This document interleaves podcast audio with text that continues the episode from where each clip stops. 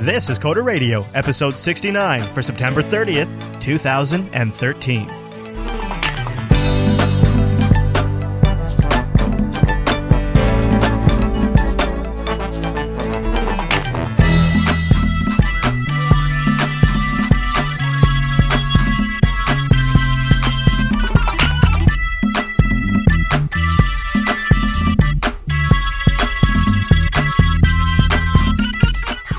Everyone. You're listening to Coder Radio, Jupiter Broadcasting's weekly talk show taking a pragmatic look at the art and business of software development and related technologies.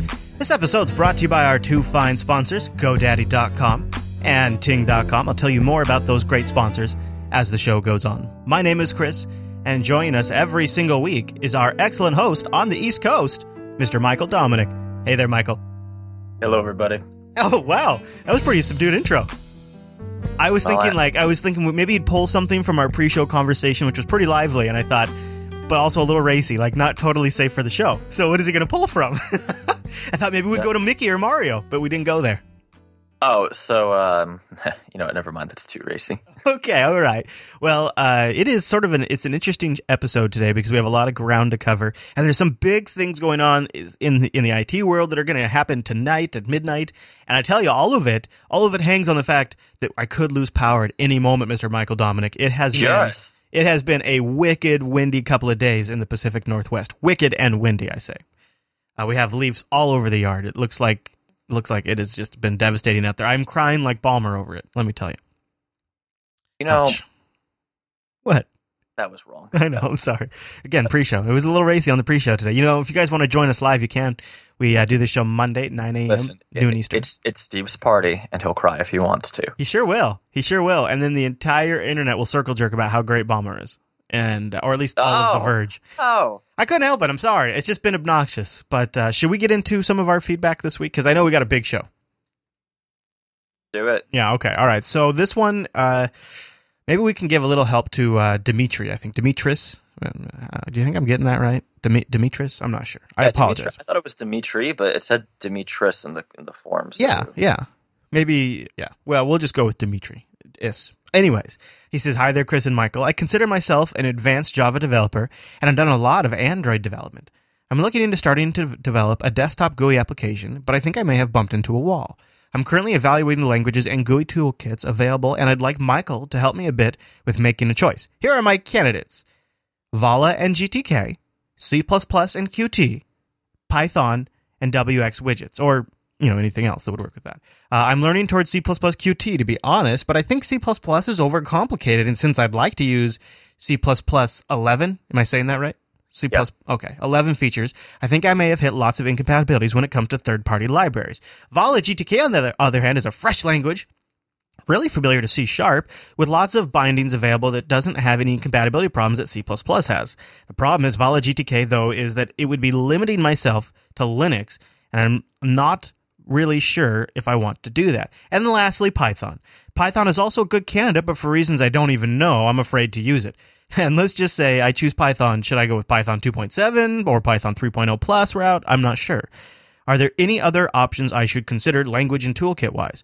What are your comments on what uh, what are your comments on that and what would you do? Michael, thanks a lot. Demetris. Well, I'd probably go straight Objective C Cocoa on that. I mean, there's no Now, how would you do that? Now, he wants to do something that is- GNUstep, baby. GNUstep. No, I'm kidding. That doesn't work. Okay. Um, you know what? no, I, I'm going to give you uh inappropriate. Yeah. Damn it, Zane. so, hmm, I would actually not say Python. The chat room, being a bunch of snake charmers, is, is already saying Python. Um, snake Doc is pushing JavaFX. There's a lot of tribalism in the chat room. Of the options you listed, I would go with Qt. I've played with Vala. Vala is very cool, but it's not very portable, which is the problem you mentioned. and he's concerned uh, there with the with C++ overcomplicating things. Yeah, I mean the thing with the C stuff is you don't have to use everything in the language, right? You you can go ahead and just use parts of it that are good or that you feel comfortable with. Uh, the other side of it is if you have experience in a stack already, try to stick with that stack. I don't know why you need to pick a new toolkit for this project.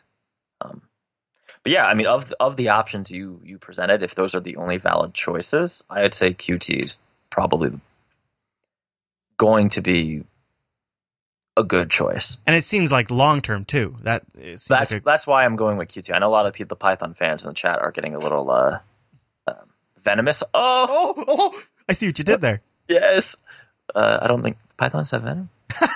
I don't think so, actually. No, they just squeeze the life out of you. Idiot. they're they're choking me. Yeah, there you go. Yeah. No, but Qt's had a lot of movement, right? And Qt doesn't seem to be going anywhere. Um, and I I know there's a ton of GUI Python frameworks, but I just don't hear about them as much. And I feel like Qt's got got legs. And Chris, I don't know how do you feel, but you're more of a Linux guy too than I am. So I, I feel like in the Linux world, Qt's got more legs than really anything else he listed. Mm, I don't know. I mean, so much stuff on the Linux desktop is written in Python. It's like, Oh, there's that too, especially Ubuntu. yeah, well, anything Yeah. that's you know, uh, it's huge on the GTK side of things for sure. Um, it's it's it's a it's a tough that's a tough question to really truly answer because it's it's also in transition right now, and I and I think Canonical's moves are going to influence a lot of people going to Qt. Um, you know, the, the intelligent side of me says it, sh- it should be Qt. The at what I actually f- end up finding myself do, using in practice are the GTK Python applications. They're generally, I don't know, there's just something about them that maybe integrate a little better or they Right. feel a little more, I, I hate to use this term, but they feel more native. I don't know. So, you know, but it doesn't the sound like he wants to he target just he Linux. Well, he mentioned cross-platform too. Yeah. So I, I Which is- pictured which is Windows.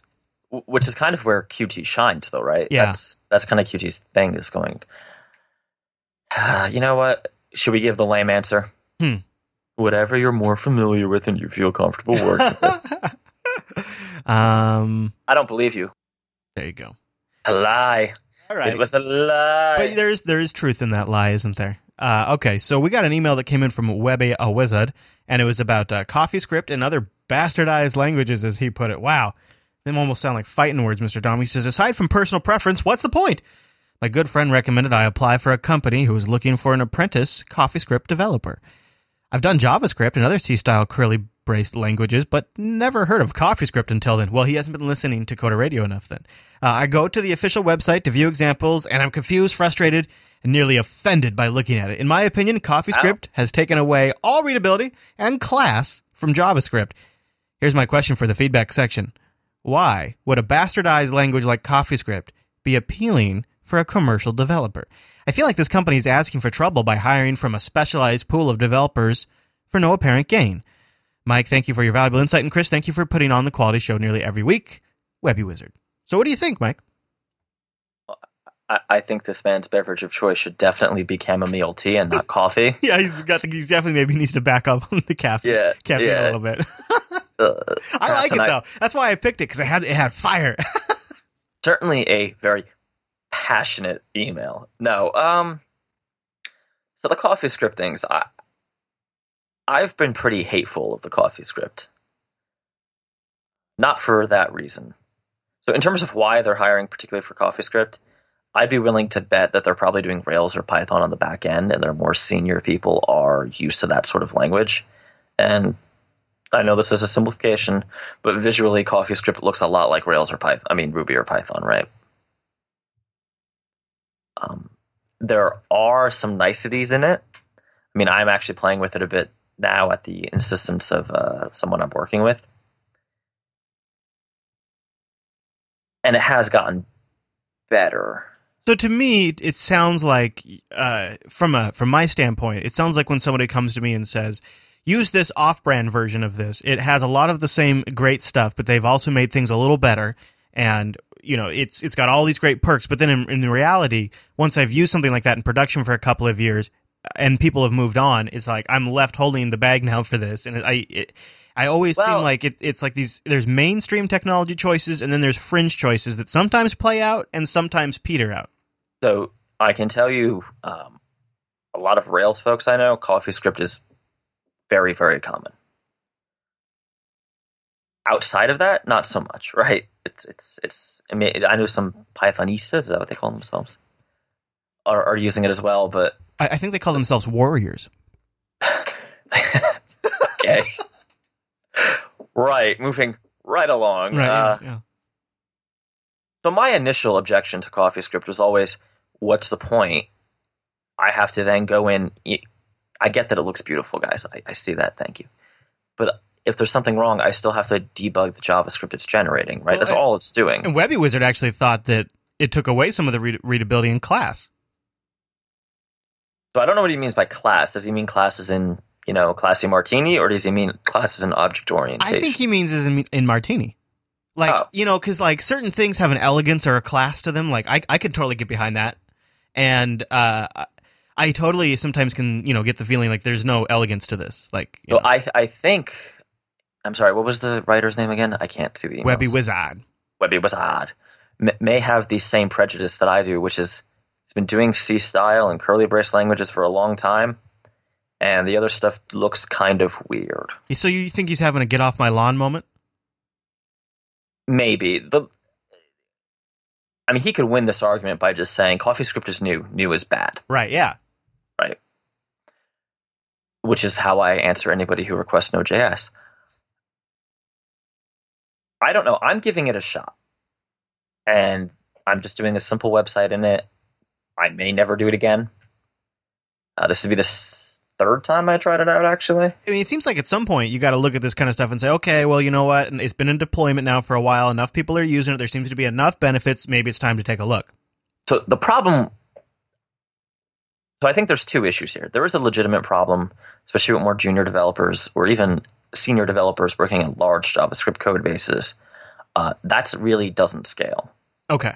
because JavaScript lacks. and I know the prototype inheritance people are going to freak out, but for man, the way most people have been taught how to do software development, classical inheritance is easier to manage, right? JavaScript also lacks any form of namespacing. It's not doesn't make it a bad language. It's just something that wasn't built in. That's pretty challenging, though, with, with a group. Right. As the simple things in JavaScript aren't bad, but as it gets larger and Yeah. larger, you can get you you could see where things get out of hand, right? And from a business perspective, if there's a way to just avoid that problem, a lot of people have been going to it, right? I mean, Google invented Dart, which has classes and namespaces. That's exactly what I was going to say. Is that Right. seems like that Google hit that very problem, and that's where they created Dart. And and I wonder if see this is maybe where Webby Wizard's getting upset because maybe they are they don't their project does not justify these kinds of considerations. Like, and you can Yes, see like if it's simple and it's small scale, maybe sometimes you benefit from being a little more mainstream. Things are tight, might, budgets if- are if tight, time stays is tight. You need you need a you need a big skill pool to pull from. I mean, this, there, there's not going to be a clean answer to this. Um, Yeah. I mean, the other problem is if we could spend a week or a week's worth of shows going through all the variants of JavaScript or the, the quote replacements, right? I mean, Microsoft's got TypeScript. People are writing about in the chat room. Um, there's Right. Coffee. Yeah. What's weird about CoffeeScript is it doesn't. You know, TypeScript and Dart are very clear. You like C Sharp, you like Java, great. CoffeeScript is kind of this is just as pretty as Ruby, and to me, that's kind of a weakness in it. The hell out of here! Yeah, but you actually said that. Saying I hate you, hate you so much. Was that was that just from the Steam announcement? yeah, You know my favorite one. I just got to play it right now. Holy crap! Talk about a pregnant pause. Like I was really impressed by something that I just saw. uh, the soundboard grows. yeah. No, I mean this this whole JavaScript. One thing that I think is going to happen is that uh, Dart is not going to win, Well, so yeah, I, I would tend to agree with that. and I don't think TypeScript can win either. Uh, CoffeeScript has done surprisingly well because the Rubyists seem to freaking love it. Mm. But I, I, I still don't get it. That's why I'm doing something like. I don't, I don't understand why this is better. So you're gonna live it, and then maybe you'll understand. I'm going to live it, and then maybe I'll be on the bandwagon, but I really don't think so. You're brave. You're brave. All right. Well, if uh, that question wasn't tough and hard enough to answer, these have been these have been like a lot of like big like heady questions, like where it depends. I got one more for you, uh, and this one is a play off of uh, episode uh, 67. It says, "Hi Chris. Hi Dom. Does anybody ever call you Dom? No one ever. I listened to Coder Radio 67, loved it, and Dom made the point that Google has mastered keeping its services up and running the majority of the time, while Apple seems to have quality apps, but obviously cloud hosting is not their bag. I'm wondering, uh, I'm, as I'm watching both ecosystems, I tend to favor Apple for security. He says, disclaimer, I have an HP touchpad with ice cream sandwich on it. It's lovely. Uh, he says, do you, do either of you see them getting both things right anytime soon, like say in 2014? Personally, I'd like the security of BlackBerry, freedom and tweakability of Android, and the drive of Apple. Is there ever going to be such a thing? Thanks, guys. Love the show. Jupiter to Yes. the world. Absolutely. Google What? Are is you crazy? Yep, Google is getting better at design far quicker than Apple's getting better at services. Maybe so. Maybe so. The only thing Google will not have is the philosophical walled garden thing because they don't do that. I wonder. Um, see, to me, um, gosh, I don't know. I just must be like the only guy on the entire internet that feels this way. But it, it, it is such a huge. Uh, I don't know how to put this in the right words, but I would majorly prefer local land-based solutions over any kind of cloud-based solution. So maybe Apple could just keep sucking at the cloud because, to be honest with you, that'd be preferable. I'll give you an example. Let's take AirPlay. Right? AirPlay's been out forever in iOS. Like what? Like iOS two or three or four or something. I think it was four, right? Yeah, was okay. it 4.0? Yeah. It's a pretty neat feature, and Google is just now kind of developing something for it. And their first step into that is Chromecast, and it is done very well with a very great price point on the Chromecast device that has seems to have done you know has sold very well. But I look at that and I think it is such a Google answer to the problem, right? Where what Apple does is Apple encodes an H264 video stream over your local LAN from your device and sends it to the Apple TV or to a computer or whatever it is. And it goes from one IP address on your LAN to the other IP address on the LAN. The Google solution sends out a command to the Google server up in the cloud, and then they queue up the content there and then they stream it down to your device. One approach is probably more reliable, probably the Google approach, to be honest with you. But the thing is, maybe not, I don't know. I mean, AirPlay seems pretty rock solid. But the thing is, is this is fundamentally always going to be the way these two companies approach technology solutions because they come at them from two completely different directions and they end up eh, with different answers for the same problem. To be honest with you, the one where things go through the cloud, if nothing else, offers the potential for things like content ID flagging. You know, oh, sorry, citizen, you don't own a license to watch this on your TV, so we're not going to stream it to your Google Cast. Whereas when something's over the LAN, it's just, if you have it on the device, you can get it on the other device. There's, you know, there's always going to be potential for abuse when it's going through somebody else's services.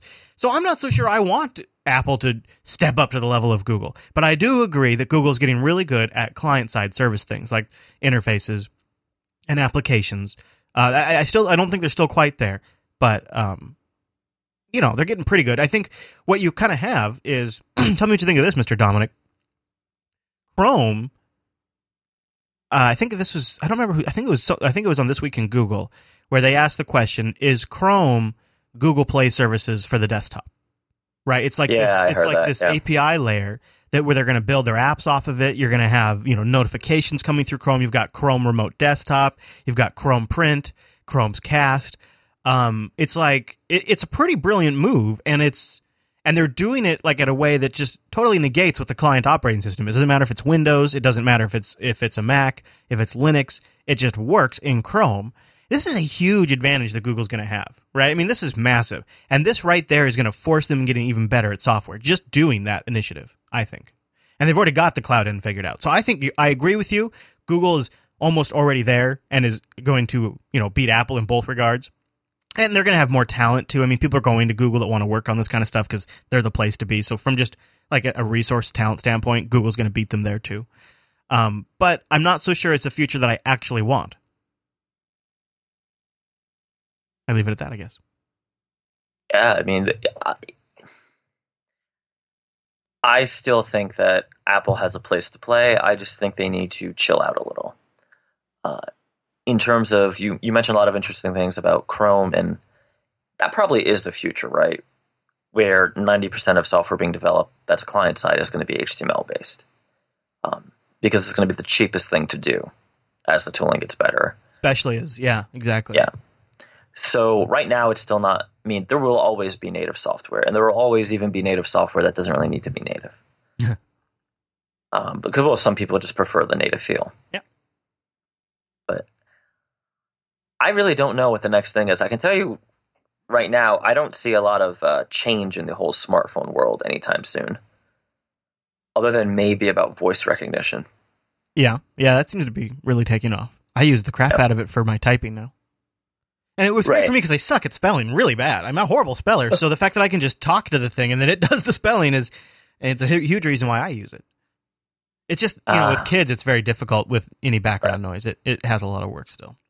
Uh, speaking of mobile devices, Mr. Dominic, why don't we stop right here and thank our first sponsor this week? And that, my friends, is Ting.com. Ting is mobile that makes sense. And if you go to coderradio.ting.com, we're going to hook you up with a great do- deal. It'll be $25 off a select device or your service if you're going to bring your own device. And there's a list that Ting has to offer. You know, one of the great things about Ting is we're contract free and we have no early termination fees. If you're a Ting customer, you're not you don't have this contract being held over you.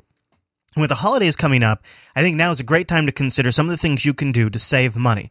Once you get into a Ting account, you're really going to be impressed at the savings. The average Ting bill is $21 a month. Mine right now is like $17. You can mix and match all your different phones. So if you want to have some feature phones, some smartphones, you want to have maybe a, a, a, um, a MiFi type device, I believe they call it the Sierra Air.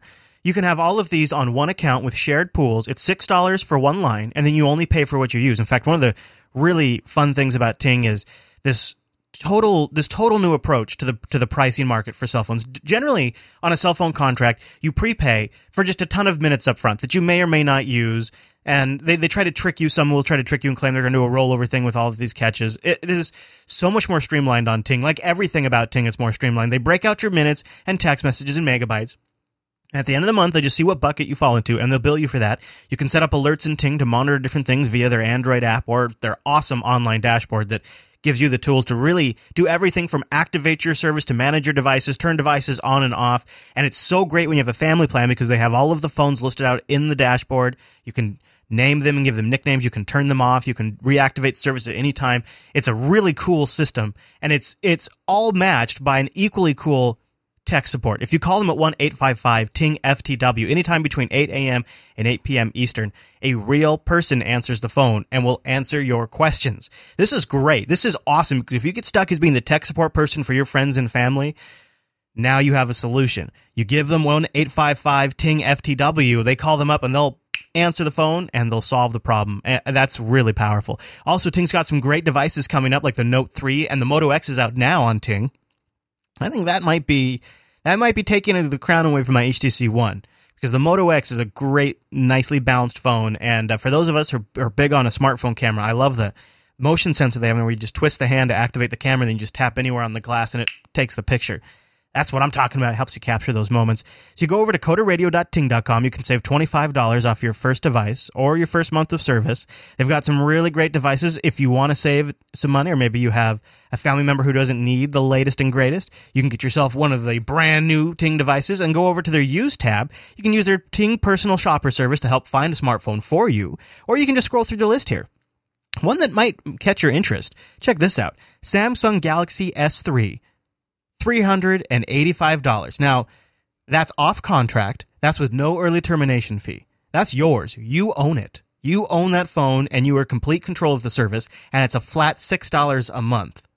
Now, when you go to coderradio dot- coderradio.ting.com, you might dig around, maybe check out the Ting blog. They have a great blog, and one of the things you'll see is they also have an early termination relief program.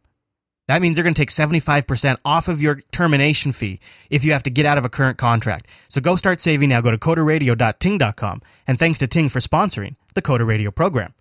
Love Ting. Mr. Dominic, I have an HTC One, as you know. And I feel like I want a Moto X. Because I feel like that's like the Android, you know, um, the new kind of Nexus. I feel like it's a next generation type Nexus device. where they're trying right. out new stuff. I, I I don't have any justification. I'm not going to pick it up. But if I was in the market right now, that's the one I'd go for. I'm thinking. S- All right, so we have some hoopla to get into. And now, I, I don't want to get political on this show, but there is a really big event that is is going to be interesting in terms of scaling tonight, Right. And that is uh, they flip on the uh, Obamacare, um, uh, what uh, healthcare exchanges, right? Right. And Hello, everybody. there he is. And uh, I'm suspecting, and I think you're expecting, massive crashes, right? this is going to be a disaster. I, I, I can't imagine that this is going to go well. So is The there only any lesson for us to learn from this? Do you think? Like, So to me, one of two things are going to happen. People will either procrastinate and wait till the end of the year, or they won't know that they could do it effectively midnight tonight. Um, and so, you know, they'll get very little usage and it'll be fine. Or a lot of people have been waiting to file and will crush the system. Because remember, it, you don't have to enroll tonight, right? You have till, uh, if you don't have insurance, you have till the end of the year. So there's a there's a chance that people will actually not crush it yet. We'll crush it, let's say December 31st. oh yeah, yeah, that's probably true, huh? Because I, I have a feeling a lot of people who need this probably don't know about it or wouldn't know how to get to the site, right? I wonder if we'll see. Like, did they use a CDN? What language? You know, what Right. front end languages did they use? Are we going to see SQL errors spewed out on the pages? Are they going to capture and put nice friendly messages up? You know, like it's all these kinds of things because you know in the past, a lot of times when we see these kind of government type sites rolled out, they're using kind of older behind the times practices and things like that. So will we see something fresher? I don't know. I don't know. I mean, I'm looking at uh, so they don't even have it up, right? It's kind of a um, And actually, I believe Yeah. I believe they're not even being security audited until today. So they're actually doing security audits on them right now. right. So this thing might be taken down before they even launch it.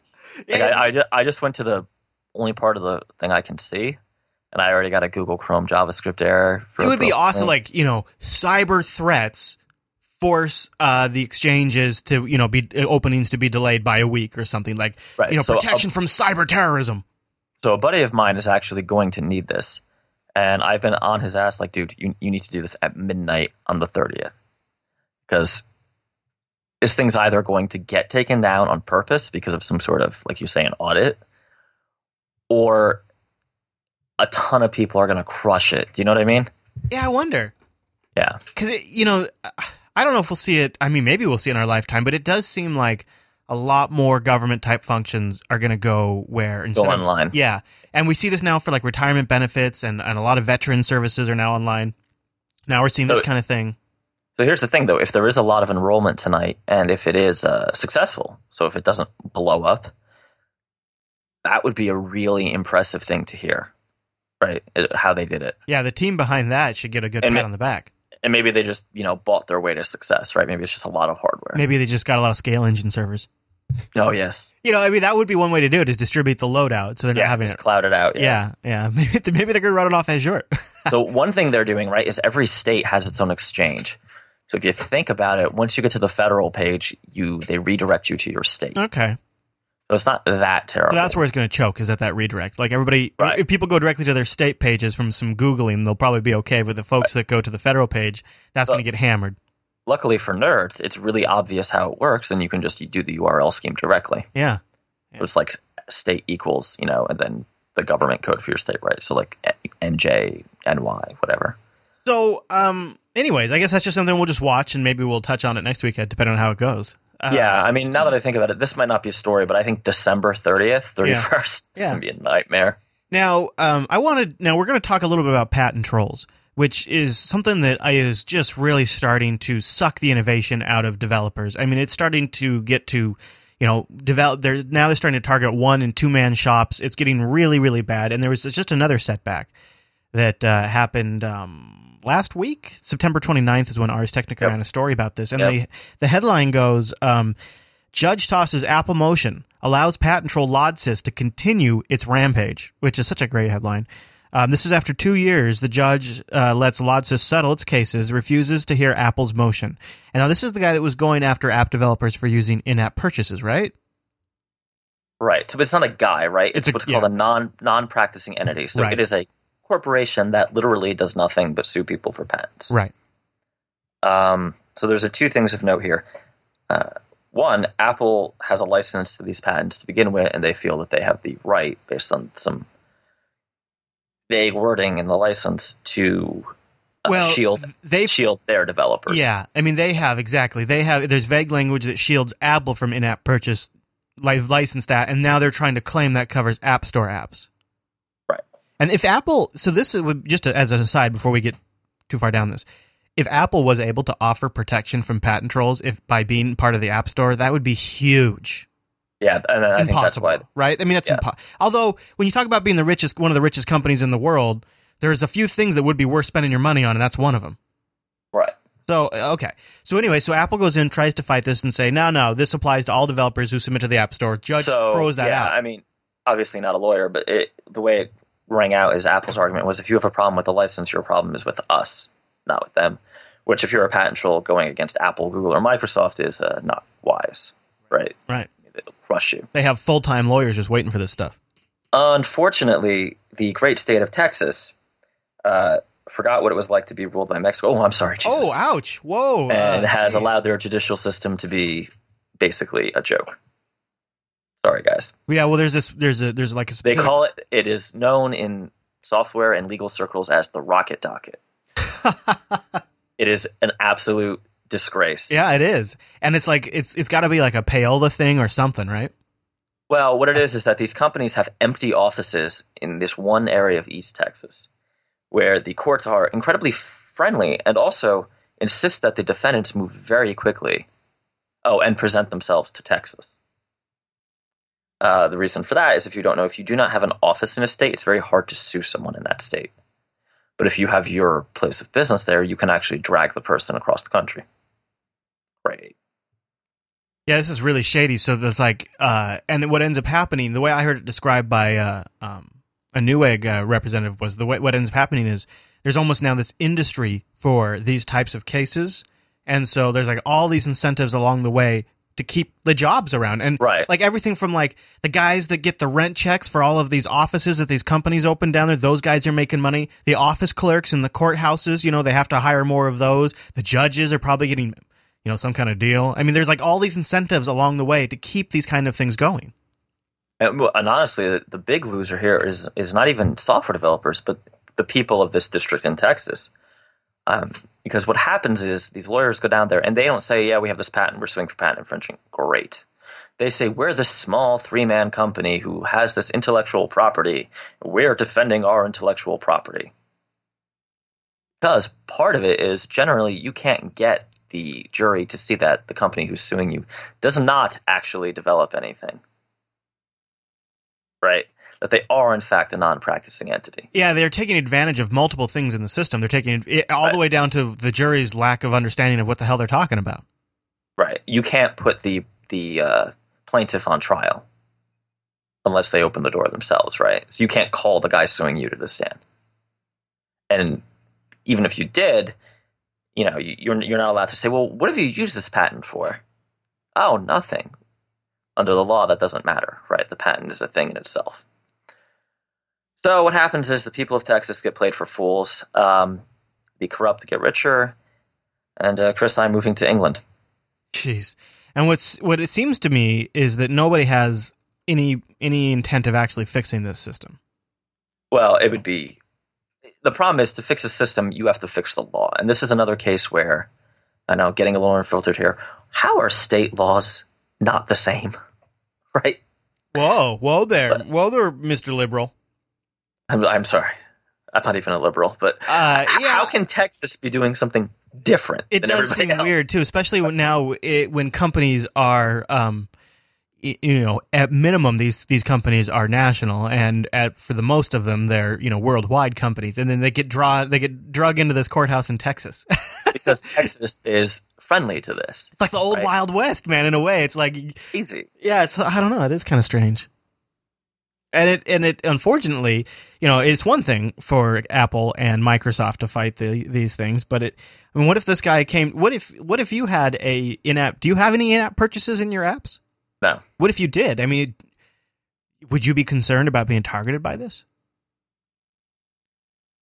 I probably, I mean, again, I, I don't think I would make enough money for them to care. Um, having said that, I would be unlikely to settle because I'm, I, I don't, I don't know that I could settle because I have this strange idea in my head that Chris, you you've been a, a boy on the schoolyard in middle school, right? Bullies, right? If you let one guy push you and you don't punch him in the mouth, the next guy pushes you harder. You know, um, I believe you are echoing the sentiments of uh, Miss Martha Stewart. Have you heard about this? She's going after Lodsys. And she's been to prison. Yeah, dude. Freaking Martha Stewart. Like, what was? I don't remember the story like about it that, but it was uh, embezzlement. No, it was some kind of income tax nonsense, right? She shouldn't have gotten. I, or yeah, I don't know, but uh, yeah. So Martha Stewart uh, files a lawsuit against Lodsys following a patent infringement accusations they made against her app, and uh, I guess she has some iPad app that they were going to come after her about, and so she's like, "Bring it." so she's going to fight Lodsys. Martha Stewart is. If- okay, might seem weird. She's been to prison. If you've ever seen her on TV, she is skillful with a knife. I'm not sure that I want this fight if I'm Lodsys. well, and you know, eh, we eh, she's got she has the she has the pockets to support something like this, which is so. I guess so. What I'm what I'm dancing around about is my fear of this podcast patent uh, troll that's going around right now, and essentially what it is is he says if you have an RSS feed, or they again, it's the same non-practicing kind right of thing. entity crap. Yeah, If you have an RSS feed that has an embedded, you know, a media file type link in it, you're violating this patent essentially. So it's you know anything, anything, any RSS feed for a podcast violates that patent. And so right now, I, I, they've sued Adam Carolla's network, they've sued the Discovery Network, they've sued like a whole bunch The of. big- well, now they're getting smaller now. Uh, I can't remember. Like there was a there was a network they sued recently that kind of made me a little nervous. Um, but and they've also and the other thing that's made me a little nervous about it. Oh, uh, uh, is some piece, a couple of companies have settled. Um, yeah. So that's like one of those things where they're starting to get to be a little bit of precedent of people settling with them, which is not a great, not a great thing. So, and to me, this, this kind of thing. If oh, so, right now, as of this article, C, CBS, NBC, How Stuff Works, uh, TogiNet have all Right. ske- trial trial scheduled in 2014. Um, and again, this is based out of that uh, courthouse in, in the Eastern District of Texas. All of this is again um, personal audio, the personal audio podcast patent, U.S. Trademark Office. We're preparing a petition to challenging the so-called podcast patent. So they have the EFF is working on like challenging the, their patent, but uh, they've also now this article was this article ran semi recently, but I, I guess they've gone after more people now, um, and more people have settled too. And I, I look at this and I think this would wipe out my business. You know, all the shows would have to be gone if they came. I, there's no way I could fight this. yeah. I mean, write your congressman, right? I mean, to me, this is not a patent issue. This is even worse than that. The fact that they're specifically going to Texas and one district in particular, um, to me, this is an issue for the people of Texas to actually stand up and say, we are not the idiots of the union, right? We're not the stupid people in, out of all 50 states. Because right now, if you think about it, are they idiots? Like, how could they keep falling for this shit over and over? No, they're over making money. It, they, they look at it as a booming business for that. So the jurors are playing along then eh, when they're getting these convictions or these settlements. Well, yeah, or well, they're fooling the jurors, and so the courthouse can say, "Well, look, That's the juries keep finding about. them." The the ordinary citizens of this district who are not involved in the business at all, who get summoned for jury duty, are being played like fools. well, they also get a hand in picking the jury, right? So, Right. But here's a fun fact: if you're on a jury, you can choose to vote any way you want, and you don't have to tell them why, even if they give you instructions. You could walk into a courtroom and be like, "I don't convict." As long as you don't tell the judge that, they can't do shit. And that's what needs to happen. Hang every jury. Just 11 to 10, 11 to 12.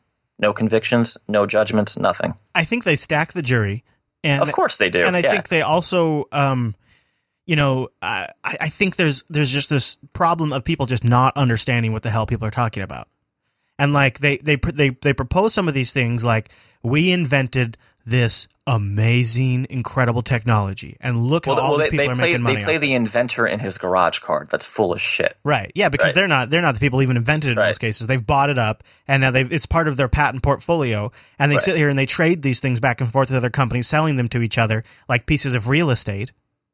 And then they go after the you know, like um when uh, Oracle bought Sun. A huge reason they bought Sun was because they planned to sue Google over infringement on on the some Java. I can't remember what it was now, but Java. It, it was Java. Yeah.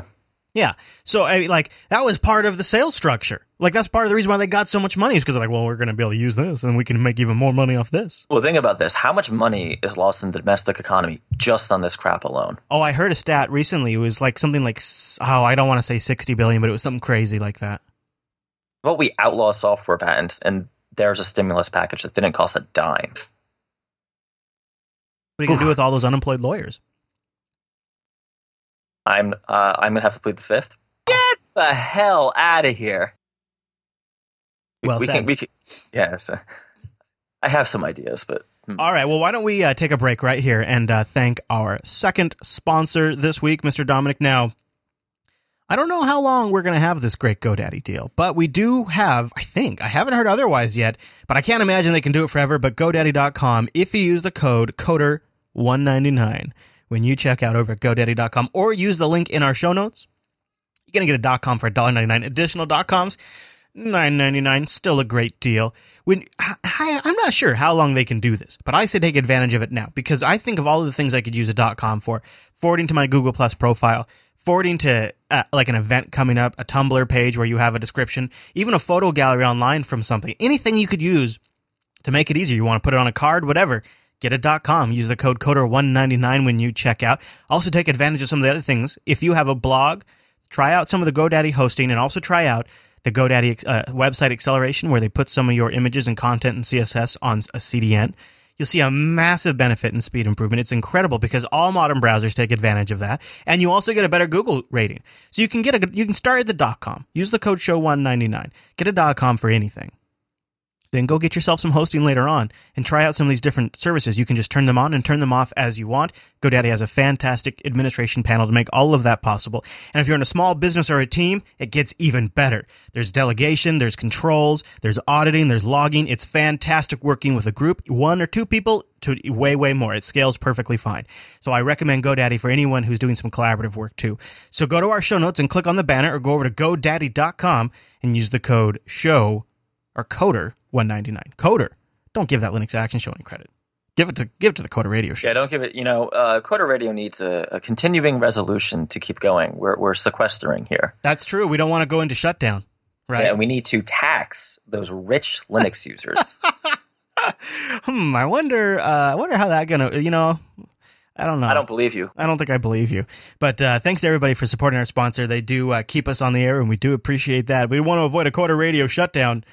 And you can use you can help us do that by using the code Coder199 when you check out over at GoDaddy.com. And thanks to GoDaddy for sponsoring the Coder Radio program.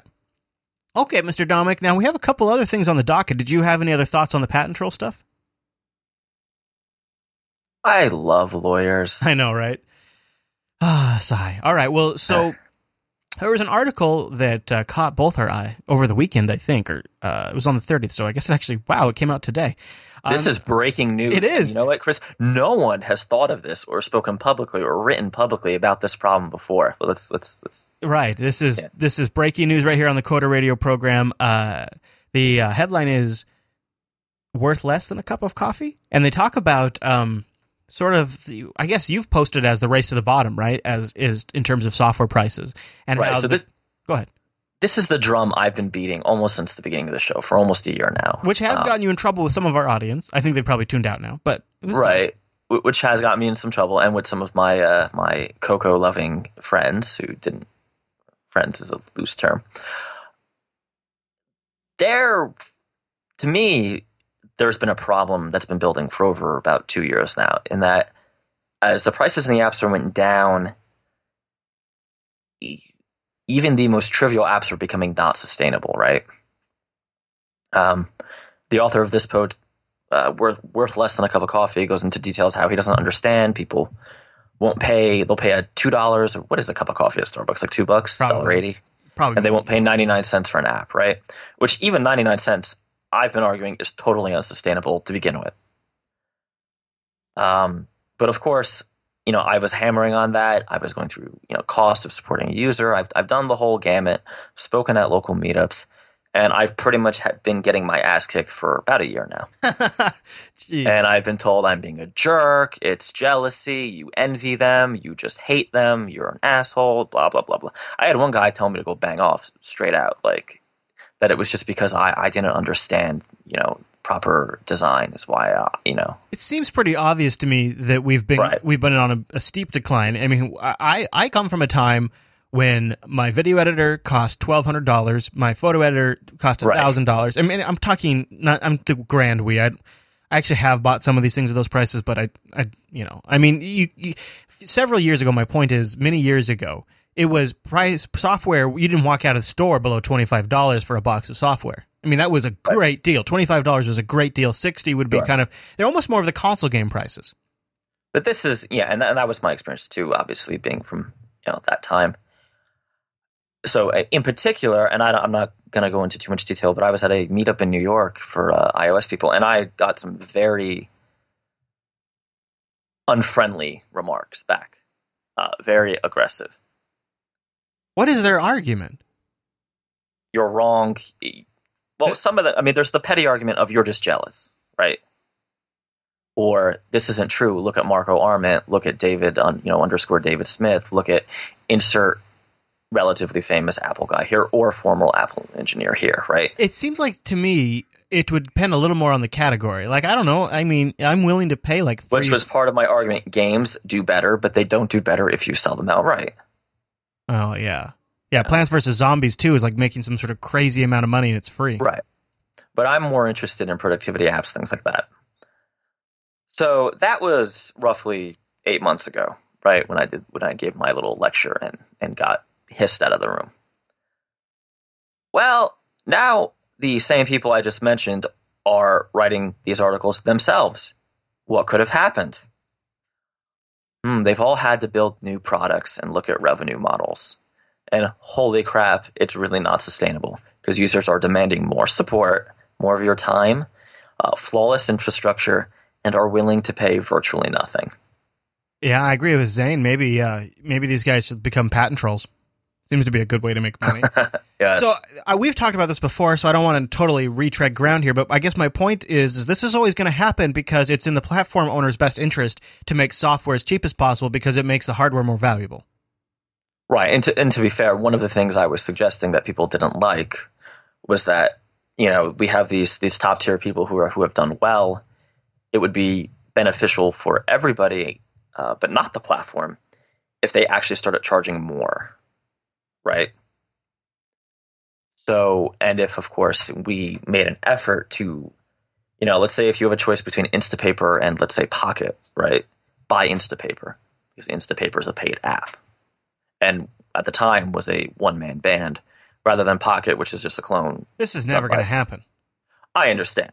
No, but Like, because I- I even if all of the development community banded together, you still are going to have people putting their apps in there at crazy different prices, and you'd never get. You're never going to get. You're never going to be able to tell Joe consumer buy this three ninety nine app over this free app that do essentially the same thing. Right. And, and what's happening is there's this myth of the lone hacker, and a lot of these successful people are being held up as idols. And I, I'm seeing a lot of developers doing things, particularly with the revenue side of their projects, that I would consider are crazy, just on the chance that they'll, you know, they're forcing themselves into a a bimodal market where they're either going to do really well or they're going to totally fail. Um, which we've talked about before, right? You either sell a million copies or you sell zero. Yeah, and I It's- I do agree too that uh, with the chat room that whenever I do see a paid app, I'll generally like if the developer has a free and a paid, and I and I, and I, and I intend to use it, I'll generally pick up the paid one to try to support them. Maybe so that you know some people are going to be willing to do that. I I guess I feel like maybe this the problem is is that there's in the past there was all these artificial barriers to market, and at each step in the way it was driving the price up, but I also know people that sold software in boxes on the shelves, and at the end of the day, because everybody, you know, the distributor, the, the the people making the box, the people at the store were taking a cut, they really didn't make a ton of money then either. Right. I'm not suggesting we need to go back to $100 a unit, which is, I think, what you and I are used to paying, or we're used to paying. But you just see, you can't even justify it because there's not the difficulty. And I mean, part of that cost was getting it to market. Now that barrier's been removed because you upload a you know a binary blob to some server and then they distribute it across their CDN. It's you know it's it's totally much easier to distribute now. So the cost to to to, to So- deliver an app is way down. It is, but it's not zero, right? And it's not 99 cents. Right. But I just want to address something in the chat. I'm the boss, spelt very strangely. Uh, this is the almost the exact thing that the guy at the conference was arguing with me about. People will still pay for apps if you have great design. The numbers do not agree with you. Yes, certain people will, particularly in the Mac space. Well, and what game are you going to win? So they're going to they're willing to spend three ninety nine over ninety nine cents, or willing to spend twenty four ninety nine over But but twelve dollars? What? the, the quote people who care about great design are such a small insignificant percentage of the market there's a lot of cases now where you're better off not hiring a designer because it doesn't matter um, unless you are doing something very high end right unless you're doing The only reason why I disagree there is because there's that whole featured aspect to the App Store that kind of changes the game up. Where if you know you've got something that is Right. really unique, you have a good chance of getting some good placement, and then your sales definitely respond. okay but if you're budgeting your project based on you think by doing this you'll get featured unless it's an os release like 7 where you know you had a better shot i i don't see it right i don't see the return I guess what for me when I see something well designed, it is it is obvious that a lot of work went into it. If you give me an app that on the on under the hood is like the most amazing technical advancement in apps ever, I have no way as a user of quantifying that at all. And if especially if it doesn't have a good UI. But when the UI is good, that's literally just something I can look at and go, "Oh, that took them a lot of work, therefore it's worth more." So let, let, let's let's follow this down even further, though. Right? Let's say that's true. Let's give it to you, and I'm the boss, right? Let's say they'll pay. Will they pay twenty dollars? Are we talking just mobile or are we talking desktop? I'll even say desktop. Oh yeah, absolutely. I don't think twenty dollars on the desktop is too high at all. I don't know how true that is, right? So I'm saying uh, there's a Mac app called Napkin, which is actually going to be our tool of the week because it's awesome. Oh yeah, okay. They are charging forty dollars for it. And I, I forgot what podcast, but the developer of it was on, and he gets the number one complaint he gets is that it's too expensive. Yeah, that's always going to happen though. Right. it And matters if it sells. well, the, the, it sells, right? But it, no one's getting rich. And the problem is that's another outlier. The vast majority of people cannot move a paid app, even if it's 99 cents. So he's charging thirty nine ninety nine for now. Yes. Yeah, I mean, that's how Apple does the pricing. But I mean, I get the design argument. And you know what? I think to a point, I do agree with you in the end. But anytime we see numbers, the picture's very grim. yeah. And yes, if your app is well designed, people like me will love it. You know, you might even get featured on a show like Coder Radio, which is great. But that is not going to be enough to sustain, you know, to make that app your living. Right. Whereas in the past, a lot of developers, that's what they did, right? They had one or two apps that they developed, and, and that was it. Yeah, yeah. Well, look at Steve Gibson, right? I mean, that guy has made Right. his entire his entire living off of selling SpinRite. Been right, right, and that, that's what I'm getting at. And also the, you know, all of a sudden, holy crap, we can't do updates. Well, this is not all of a sudden. Right? Upgrades, you mean? Up, no, uh, upgrades. Yeah, I'm sorry, paid upgrades. Mm-hmm. And what's concerning me is, you know, when I and, and a few other people were screaming about this stuff on iOS and, and Mac, Well, it's going to be true on Android too. we, yeah, but no one cares. I mean, oh, jeez. all right. So if you want to talk about that, the numbers on Android are much worse because Android, when we talked about this, has a very few developers who are doing very well. Oh man, you would have hated this, dude. I was at a family event, and uh, my uh, my grandma has like a, a feature phone, right? And she leans Right. over to my uh, cousin, and she says he's about he's mid thirties, and she says, "What do you have there?" And he says, "This is an Android phone." And she says, "Oh, Android. I'm not familiar with that. What's how's that different than the iPhone?" And you know what his answer was? All the apps are free. Unfortunately, I've heard people in the phone store tell that to people. Yeah, it's un. I my mouth dropped open when I heard that. Yeah, Android. All the apps are free. Yep. It's that's a bad image too. This is really going to suck for developers because that's you know what that sells phones. When they tell people that that sells phones, they're not going to stop Right. saying eh, it. But but this is my point. When when I and others were making a big deal of these problems a year ago or even earlier, we basically got you know pushed out of meetings and slapped down, blackballed. All of a sudden, it's a big deal. When a year ago or even earlier, the community as a whole could have done something to stop this, right? or to at least make the pain a little less. It it started it started when it started it some of it is from the web, right? Cuz so much stuff on the web is free. And then those same Oh, people oh, don't even get don't even get me started on Google Apps and uh, how yeah. Yeah, but it's also, I mean, so I was going to say, so Google has set a precedent with a lot of the Google services that are free, and then those have translated into free apps. Uh, but also, then Apple, you know, when they set the price of pages and now they're just giving away their Office suite, Yeah. uh, they are setting the pace for the market right there.